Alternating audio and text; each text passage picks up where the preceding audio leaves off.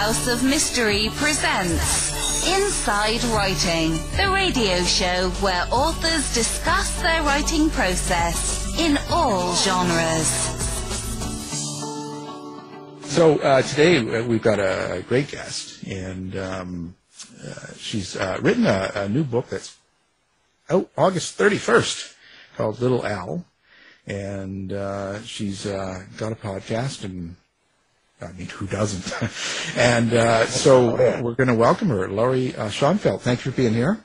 Thank you for having me here, Alan and Michael. I'm super excited to be here. You'll be crying in an hour. Um, this is this is good. So listen, uh, this is uh, now this is your first book, I, I think, right? Correct. It is, yes. Mm. So what gave you? This is a tough one now. So sit down. What gave you the courage to actually decide that you could write a book and put yourself out there for everybody? Because everybody nowadays can just you know social media and internet. What what what what was it that lit that fire to make you actually write this book? Oh my goodness. Okay, to start your first question, I did not set out to write a novel. I um, actually was going through massive panic attacks within my life 11 years ago. And a lot of the panic attacks that I was having um, stem from PTSD and a lot of fears that I was feeling within my own life. And I had tried a lot of um, different ways to be able to get help and support with my PTSD and fear. And nothing was quite working until uh, one morning I had two little girls who were watching a show. Um, my oldest was two, my youngest was like six months old. And that's when the panic attack started of I felt that something really horrible was going to happen to my kids. And I remember telling myself, like, okay, we're fine. Nothing's wrong. But as I went to get in the shower, I lasted maybe two minutes um, as I couldn't hear my girls laughing or talking. And I was sure that something bad happened to my kids. And that's when the panic attack came in. And when I went out, they were out in the front room smiling and laughing and they were fine. But what set off the whole idea for this story was originally that fear of what would I do if I really did lose my daughters? Um, and that's what propelled me into examining and writing Little Owl. Is that kind of fear something that is common with what you say as PTSD? Like a fear Um, of losing something important, maybe your child or your sp- spouse or your dog or whatever, whoever's really close to you. Is that kind of a common thing? Yeah, for my personal experience, um, when I grew up, so I grew up with um, physical, emotional, and sexual violence within my home. And so the PTSD is the trauma of even when things are good within my life, uh, for a long time I feared that, okay, things are getting really good, so something horrible is going to happen at any second. Um, the fear was very, very heightened within my experience of don't get too comfortable because your world is about ready to be topside. Um, so yeah, for me, the PTSD definitely stemmed in my fear for a long time. hmm And that must be really a kind of that must be a big thing going on right now with, you know, the pandemic, the last couple of years, and the, and all the turmoil going on in the last couple of years. Um, uh, you think that a lot of people are going to be suffering from it and don't really un- know that they're suffering?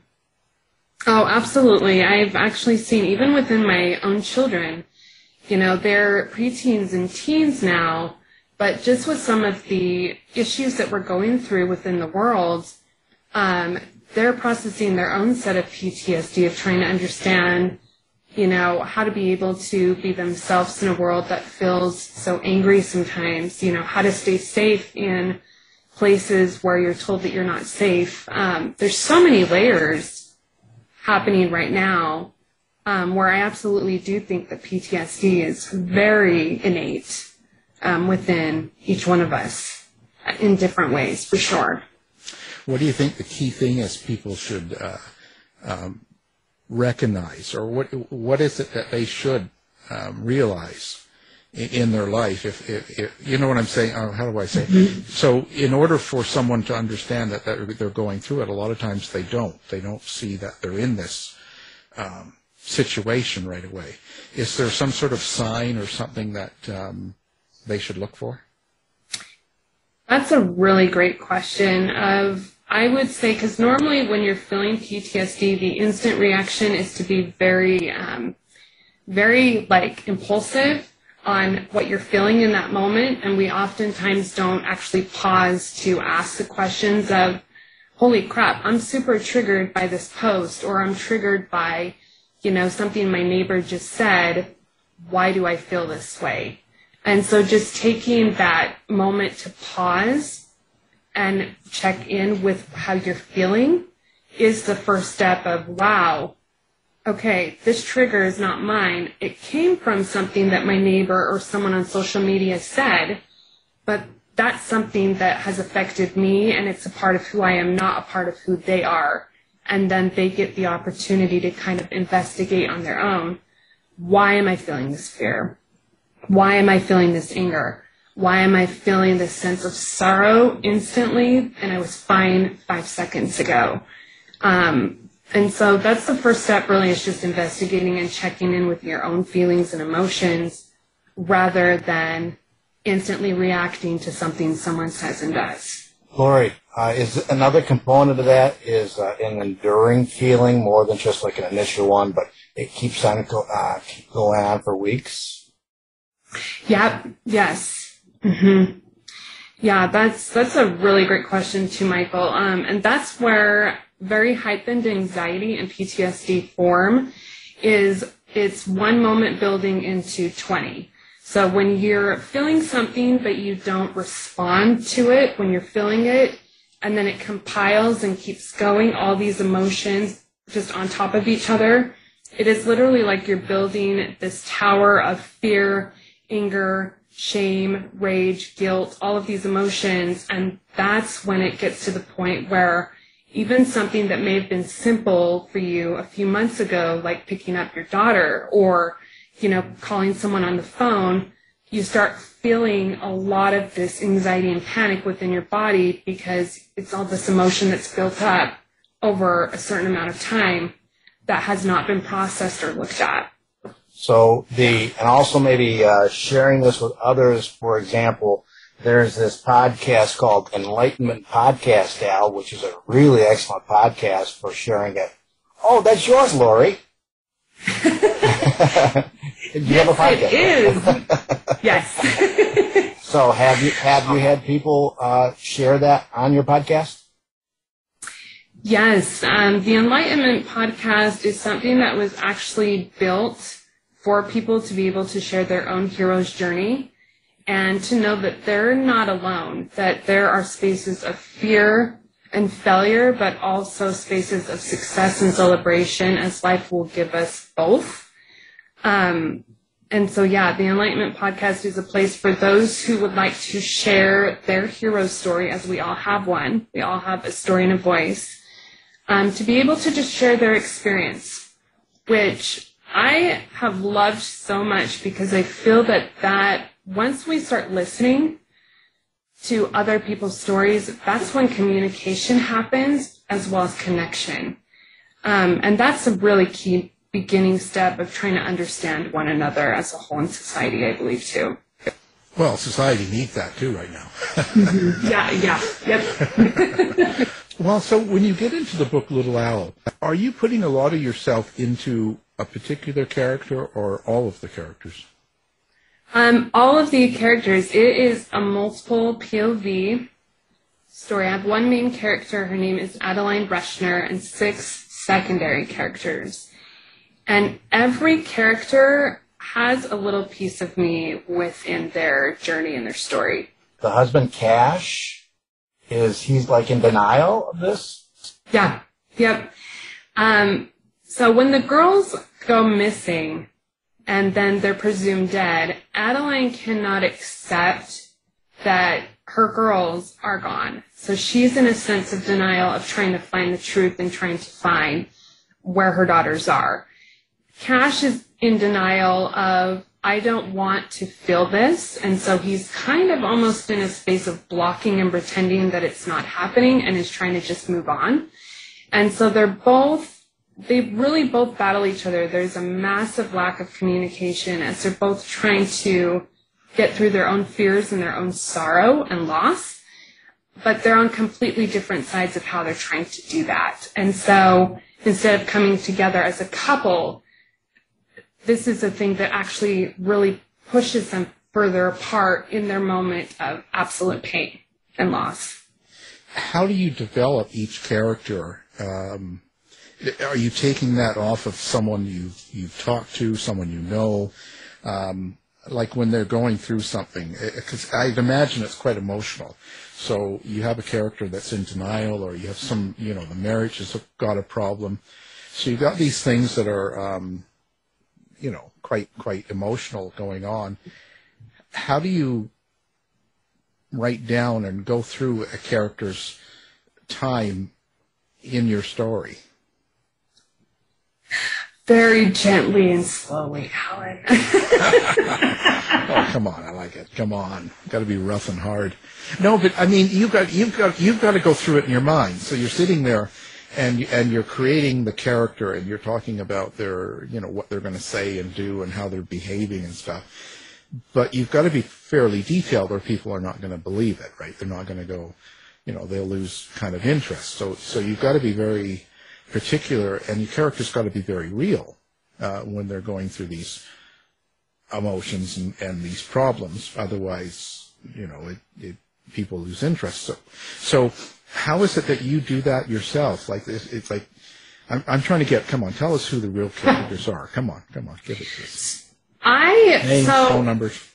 I am a people watcher, which is so fun because I take pieces of myself of different things that I am personally experiencing or going through and place them in each of the characters.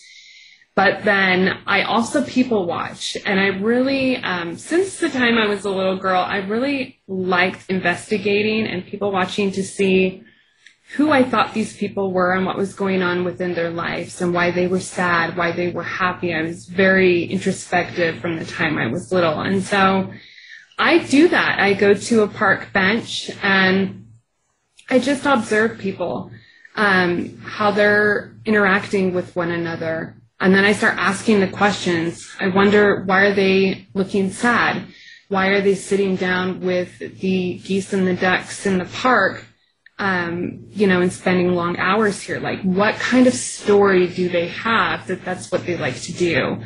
And then, you know, it just kind of takes off from there. But going back to um, me being in each piece of the character, there's one character, um, Officer Abbott, within the book. He's really struggling with addiction. And so I was able to place that part of myself within his character of what addiction feels like and how it unravels so many parts of yourself that you're not aware of when you're in the moment of being addicted. Um, in Adaline, she does not have a voice. She is still trapped in, in this unhealed space of trauma and PTSD. I took that part of myself and placed that in Adaline um, to really give depth and emotion. So I'm feeling the emotion that is on the paper with Adaline, having the empathy right there with her as my character, understanding because I've been to that space before. And so when I say gently, um, there is a lot of anger and a lot of crying. I have a punching bag by my writing desk, Alan and Michael. And I also have tissues because I do go there. I allow myself to feel it, but I also know when I'm in that space I'm going to be really angry after and I'm going to be really upset because I am going to that place that is dark and scary and traumatic. Um, and it's going to leave me afterward after i'm done with that scene feeling all the feels too so um, i kind of mesh both pieces people watching and also bringing in my own personal experiences well al that makes sense now because i have a photograph of you on my dartboard I get it now. Thank you, Lauri. I was going to say that, yeah. You know, what's the name of your punching bag? Is that your like husband or something? Or?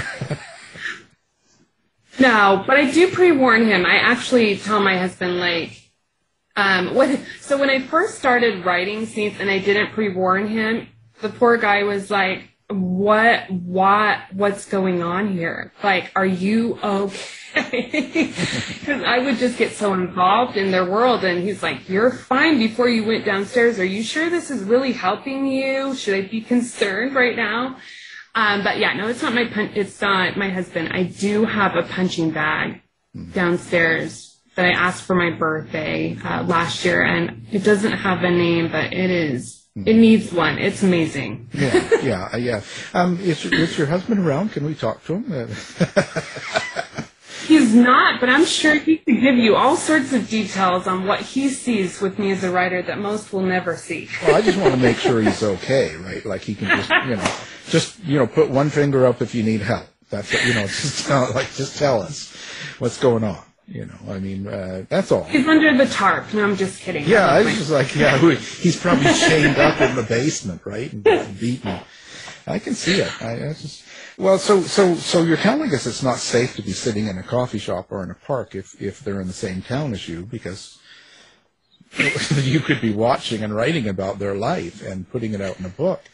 And Yep, yep. That's pretty much what I just said. Yeah. wow, I mean that's you know. Uh, that's crazy, but I, I, okay. So I I'll just keep an eye on on that. And I just uh, I don't go out anyway. Nobody wants to see me. So Safe to stay home then, Alan. Well, it's just I've been home for years. Um, yeah. it's just like they don't let me out. Uh, I'm on lockdown. Uh, that for a different matter. But um, wow. So what is what is it? Do you have a um, subtext then in this story? So you've got the story going along with the family and, and what you know this this traumatic event, missing children and and what's going on. But do you have kind of a subtext plot to this? Is there something that um, you want someone that reads it to get out of it other than the story? Yes. Um, the subtext would be, you know, each one of these characters are going through their own sense of fear and anxiety and their own shame story. And um, it's a whole journey within the book of trying to understand who they are versus what they thought they had to be for someone else. Um, and so it is a self-discovery journey for each one of these characters of who are you going to be for yourself, not for someone else to find the answers you need to be able to move forward within your own life. Um, which I feel is very powerful to be able to have that self-discovery journey of knowing it's okay to have fear. It's normal to have fear. It's normal to feel anger. It's normal to feel joy. Um, but it is your journey and nobody can do your journey for you but you. So. So, so the character Cache, the husband, uh, it, it, did you create him from, let's say, someone you knew, like Nikki?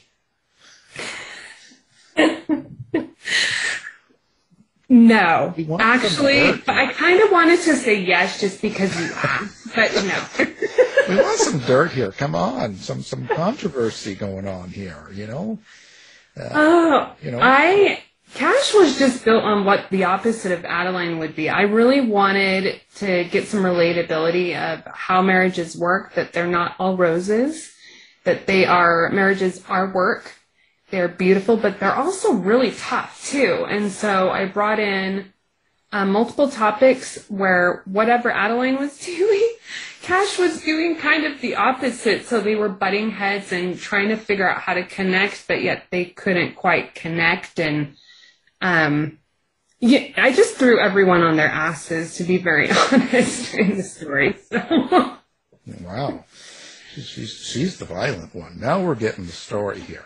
I'm, uh, you know, I'm married and I have six kids myself, and I live in the Buffalo area. So, wouldn't you know, my fiction novel uh, has the Buffalo area in it. Did uh, something like this happen to you, to you as well? Did you kind of use a, a, familiar environment? Yes, I did. Um, so Alling, Utah is actually Delta Utah. I went up to see a friend a few years ago, and the town is small.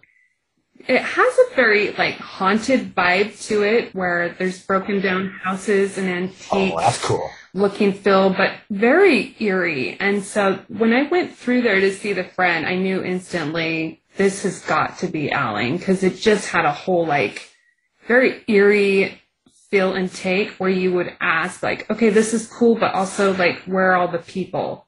Like, what's going on within the house is kind of a feel of the town. So yeah. I'm sure they'll be pleased to hear that. We broadcast Hey, Salt Lake. Just so you know, and Delta will hear us. So don't send us the hate mail. we'll have Lauri's address up on the website. Say, oh, You have an eerie and beautiful town, Delta. oh, they're gonna love you. Um, so, where to next then? What do you, what do you do after something like Little Owl? Like, what do you? You know, it's just something you want to continue and kind of do in a series, sort of, of these sort of um, uh, emotional, like PTSD and things like these sort of stress and anxiety. Do you want to sort of cover this more? I do. I also am taking a little bit of a break because it is, I'm taking a break from writing this specific genre because it is very emotional. So I'm writing a book right now that's a contemporary fiction book that's a little lighter, and then I definitely plan to make this a series, so I will come back again with book two and three. But yeah, usually after this heavy of an emotional book, um, I go to something a little bit lighter and kind of have a reprieve because it is, it's very emotional and taxing for sure at times. Yeah, you got to give your husband a break. And plus, what what what what's your other fiction about? Jack the Ripper or something Yeah. light? How did you know? Wow, you're good. I, told you know, you. I've been around. You know, I've been around so long that Al, you know anybody that does that? no, no, uh, yeah, yeah. Well, yeah, I'm not even going to touch that. But yeah, Mr. Mr. Michael there writes about Jack the Ripper. Yeah, it's because it was his dad. well, and the elixir of life because it really was actually, and it passed on too. So how do you plan your day of writing? So do, it, it, is it sort of like, uh, can you, are you the type of person that can schedule, say, okay, well, this time I'm going to sit down and write, or does it have to come at, a- at an, you know, it's sort of, because this is a kind of a different style of book. Um, You're dealing with a lot of um, personal emotions as well. So I'm just wondering if you can just turn that on, or if this it has to be at a right time, right place, and you have no choice. When it comes, it comes, and you have to just write. How does that work for you? I, you know, it really works for me to be able to um, put out a certain time in my schedule to write. It didn't used to work so well for me because I used to be kind of like a sergeant to myself when I was writing of like, you've got to write this amount of words and this is what you need to write. And I didn't do well with that because then my creative flow felt like I had to be a certain type of a writer, a certain type of a person. And so I wasn't really able to write in that space. But when I started um, just allowing myself to listen to my characters and listen to what my heart was telling me to write, even if I didn't know exactly 100% what was going to happen, um, it just naturally flows for me when I'm more open to not, this is what you need to write, and more, okay, here's writing time. We're going to create. Here's the paper. Let's see what comes out. Um, there's, I always find words that come out during that time frame and flow very beautifully when I'm in that space. Wow. What helps you? Um, do you ever get to a point where sometimes you're you're at a block or at a place where it's just not happening and, and you need to do something? Is there some sort of a, a remedy for you? Yes, I take myself on like little adventures. So I'm I'm very childlike. Um, anyone that meets me, I'm a 38 year old woman, but I really am like a 12 year old sometimes. And so when I feel blocked, I'll go and swing on the swings, or I'll go get myself some ice cream, or I'll just drive in my car and drive down the street, turn on some music full blast, and just allow myself to just be in that sense of play and wonder uh, for a little bit. And then it always just comes back once I have that moment of play and wonder and the break that my heart may be needing in that moment. Hmm. Do, do you like get drunk, smoke some crack, or? you know, Alan, that's the addictive character, and we put him on the paper of like, I definitely. well, just checking. Addictive you know. problems with caffeine and, and pills and things like that, and that did, that didn't turn out so well, even though I thought that it might. No, it didn't turn out so good. Yeah, so you're not, you're not driving through Salt Lake trying to score some drugs and. No. I'm just. No. I, I, you know, I just, I, you know, the, the listeners want to know what, what it's like. Um, it's, it's interesting. So when you look back at this project, now you've done it and it's, and it's, um, finished. So, you know, ready to publish here. Um, does it make you nervous? Uh, like, or how, how is it that you feel now?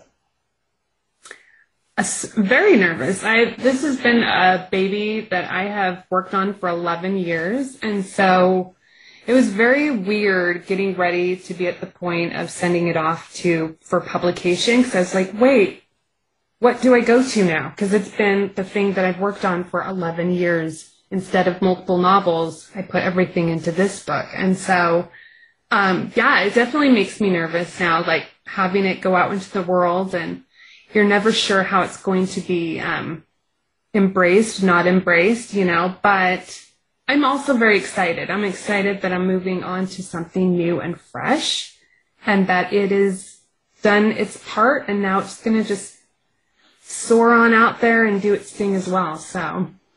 Hmm. How, how do you, so do you like to interact with, with listeners or fans, um, maybe of your writing coming up?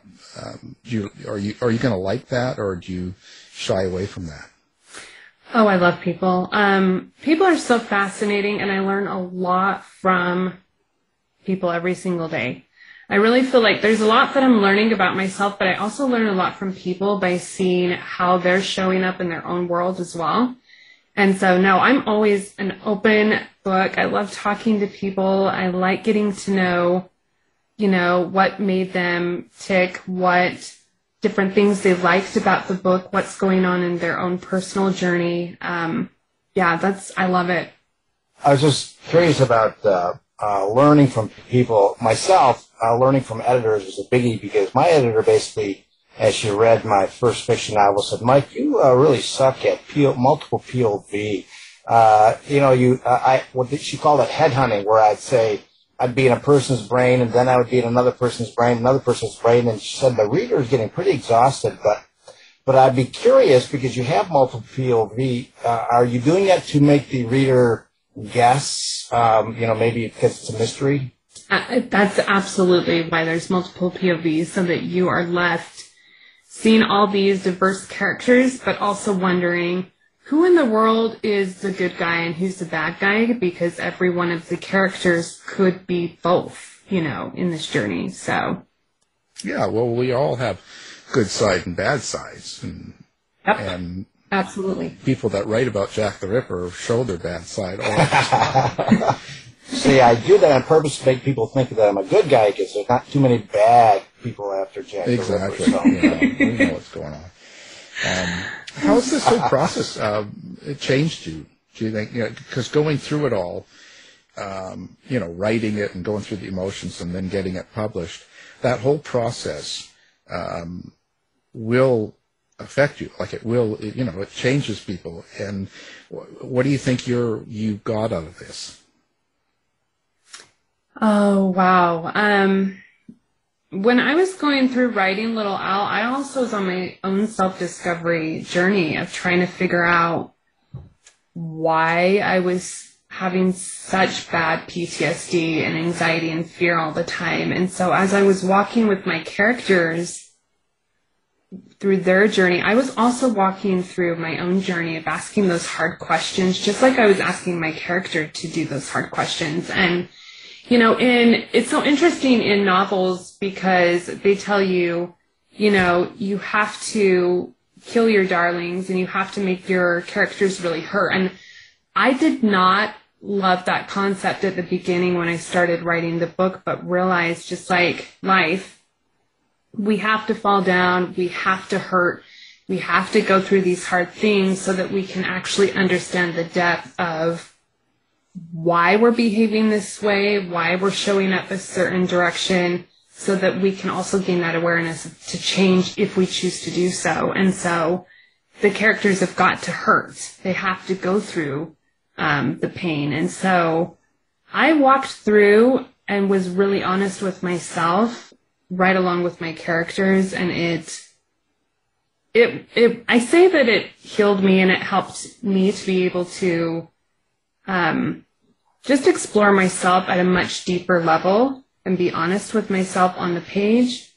Um where I helped my characters, my characters really helped me too. So it sounds like you like to hurt them, so it's a little bit of an S and M sort of thing, you know, or something going on here. Well, eh, but that that leads me to to wonder um, what your relationship with your characters are. You know, we've talked to a lot of writers, fiction writers, over the years, and I always ask them, uh, and I get all sorts of answers. I have people that say, "Well, they're like it's like my children, it's like my family, it's like my." I get all these different answers. What's your relationship like? I would say family friend type type connection of uh, okay, I'm leaning more to friends, like really deep friends where um, you want to root for your friends, you want to support them on their journey, but they're the friends that feel like family. So not blood family, but the family you choose um, to have are what my characters feel to me. So it must be an emotional journey in a sense for you because your characters are important to you. Yes. So you don't offset. Get a good, good, good character and then off yeah. Michael, but I, I did, and that's so hard, and I cried. Oh boy, really rough. oh boy, wow. I gave away the book. Yeah, yeah. Well, they didn't tell us which characters did, so. Um, yeah. But uh, but that's that's interesting. So when you are, do you actually hear your characters? Then are you one of those writers that hears voices in your head, and it's these characters, and and um, can they do things that surprise you? Sometimes, yes. Um, man, there were a few scenes, and I'm not going to do any spoilers, but there were a few scenes where I was trying to write it a very specific way and I was writing it a specific way because I wanted my characters safe and I didn't want them to hurt.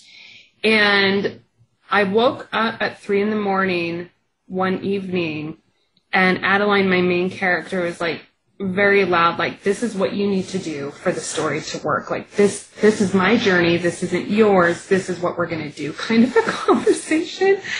And I was so mad at her because I was like, no, you can't do that. Like, because I knew what was going to happen and I didn't want it to happen because I am so close to her character, but it was exactly what needed to happen and what she wanted to have happen in the story. So, um, yeah, it definitely, it definitely does happen where, um, they kind of speak their own story and it's not what I would choose for them.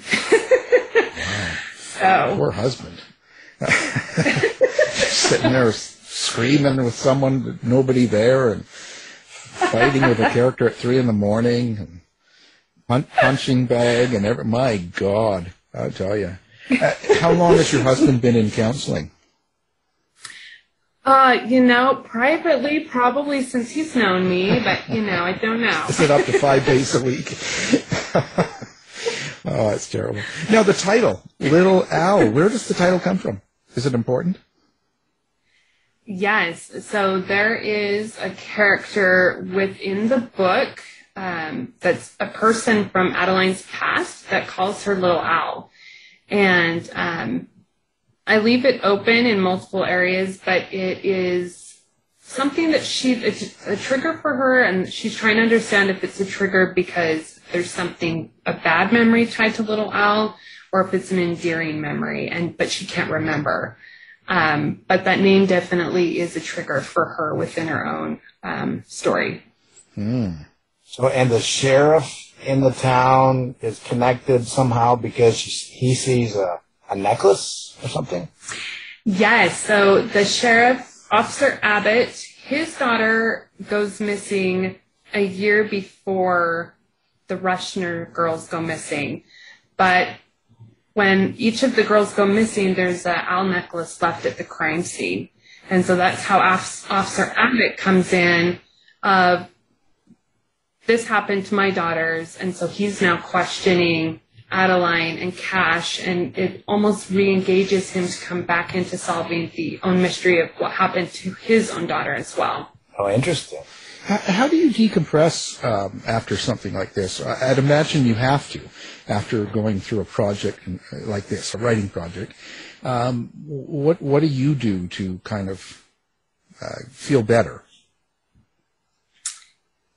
Well, Alan, that could be a bag of red vines, or it could be playing the piano, or it could be uh, the punching bag or the tarp in the basement moment. I'm just kidding, not that part. No, but no. um, It's just the crack. yeah, yep. no, like I mean, I just that you like you know, some people will listen to music, some people will take a trip. Like, is there something that helps you kind of unwind? I Craft beers? no, I I actually piano. We no, yeah, beer's not my thing personally, but I, more power to you. Oh, oh, I started, you know, I liked Lauri. I really liked her now we're moving into the try to make Lauri cry segment. Yeah, that's where right. I see where we are. Yeah. Yes. It's getting close to the grind time. we're almost to the end. Um, but playing piano, that definitely, uh, I love playing the piano, and that really helps calm and soothe me down. But it also, when you're playing the piano, you can also blow off steam as well as calm yourself while the music is playing. And so, um, yeah, I would definitely say playing the piano for me is the thing I go to uh, to reprieve after some tough scenes and finishing up hard projects. So, who do you have for influences? Oh, for um, author influences, Yeah, Alan? yeah, whatever, whatever seeps into this um, sort of writing. Some people it's music, some people it's movies. It could be other authors, um, maybe uh, Netflix. Like, is there some sort of thing that you you love to do um, that kind of creates who you are? Yes. Um, so with Little Owl, I listened to a lot of Evanescence. Um, her songs were really a big piece that I listened to. That's a part of who I am, but I also implemented and listened to her songs while I was writing the book. Um, as far as authors goes, Mary Higgins Clark and Tana French are some of my favorite authors that really inspired uh, putting a multiple POV book together. I was terrified to do. I didn't know if I could pull off a multiple POV book because it is very challenging to get into seven people's heads. Hence the 11 years, guys. That, I mean, oh, Yeah. you know. Yeah. But um, they really inspired. They're fantastic writers for doing multiple POV. Um, and it inspired me to at least just try to see what I could do to create multiple characters within the book. So, Yeah. well, did that answer your question, Alan? Yeah, yeah, yeah. I know. Uh, Michael Hawley, he's just a little bit uh, schizophrenic, so it's not a. He's he's just a little. So, um, I see why you have the dartboard, Michael. yeah, Yes. yeah, yeah. yeah. Just, uh, so it's, Yeah. yeah, yeah, I see it. Uh, yeah. Um, okay, so now, um, how do you like um, people to get a hold of you? Do you have like a website, or do you have a place that you want people to go to and uh, send you all their their love mail and stuff, or what? Love mail, Yes, I love, I love Love mail. Um, uh, LauriSchoenfeld.com would be perfect. I'm also on Instagram and Facebook under Lauri Schoenfeld as well. Just my first and last name on all platforms. Um, reach out to me in any way that you would like that feels best for you, and I'd be happy to talk to you. Perfect. We'll have that linked up on our site as well, so people can find you with one click when they're listening. And uh, now, how was the pandemic for you? Did it affect your writing?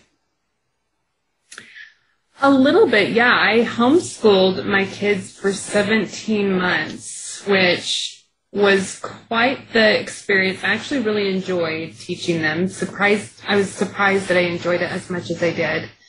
Um, but that definitely, as far as writing time went, I had a very limited bracket of when I could do that every single day. And so that even actually encouraged me even more of you have three hours right now where you're not teaching your children school and helping them.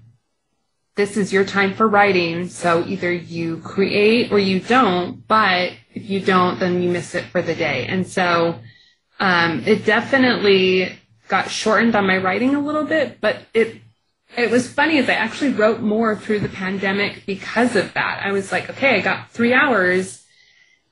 And I sat down and I did it because I really wanted to show up to my characters and I knew that's all I had for the day. So, mm. um, I don't know. For it, it really propelled me into more more writing and talking about a lot of topics that are going on in the pandemic um, it really inspired me to ask the questions about those as well, which brought me to different stories that I'm currently writing right now. So, I, I wonder, but you know, with um, your experience um, dealing with um, stress and anxiety, when when there's something really dark going on around, like so, we're when we're in the pandemic and you've got anti-mask rallies and you've got uh, mm-hmm. you know all the you know the politics and all the a lot of um, nastiness going on all around you, right? Um, mm-hmm. And negative stuff. Um, how do you how do you keep it so that it doesn't get into your writing, or do you think it's just going to be in there and you have no control over that? Um, I think that you'll see both. You know that there's always going to be when we write stories, it's coming from a place of asking questions of wondering why things are happening the way that they're happening, why people behave the way they behave, why we're behaving the way we behave. Um, it is really an investigative space when you're writing a story. And so if you're being really real and authentic to yourself and what's going on in your time, um, in the in this time and place, there's always going to be those pieces I think that come in that are going to be tough topics um, that are going to be relatable and real. But also, it gives you the opportunity, if you allow it to when you're writing, to see from different POVs and perspectives as well, um, which helps form the novel to bring in those hard topics, but also look from more of a compassionate, empathetic space, and also look for from a very frustrated and angry space and try to mesh that emotion together and see what happens. Mm, yeah, yeah. It's, it's, it's going to be interesting to see how things look back in 10 mm-hmm. years or 20 years and you see things that were done and how people were. And you, you look back at it, you know, after a lot of time's passed and kind of go, wow. Yeah. I think it's crazy. Because um, there is some craziness, that's for sure, you know. Yeah. Um, you know, let's talk about your podcast before we go. So, what can you tell people about your podcast and where they can find it and what, what they're going to get if they tune in? Perfect. Um, the Enlightenment podcast is on the Authors on Air Global Radio Network. Um, my, it's under the Enlightenment podcast on Facebook, and you can find it on Spotify, Instagram, Twitter. Um, they post it up on the Authors on Air site as well. Um, each show is a guest that comes on and talks about their own hero's journey. So you're going to expect to hear about some real raw topics of different hard things that they've personally experienced, but also how they've also overcome those hard experiences and what they are now doing to help support themselves, their community, and their family um, from what they learned on the hard experiences that they went through. Uh, we talk about books, we talk about businesses, we talk about music, art, um, but it's all tied to who they are and why they are the way that they are as well. Wow. Do you guys talk about crack cocaine too? Or? That has not hit the Enlightenment podcast. Alan. no. I'm feeling that out there, you know. Just- I, I see Nancy Drew is you're a Nancy Drew enthusiast. Ooh. What what do you like about Nancy Drew? Oh my goodness. Nancy Drew, um, when I was going through my abuse as a child, I read Nancy Drew books. And what I've loved about Nancy is that she's extremely curious that even when somebody tells her that that's not realistic or that doesn't make sense, she doesn't take that for her answer. She still goes and investigates and finds out what feels good to her and and does her own adventurous, curious journey within herself.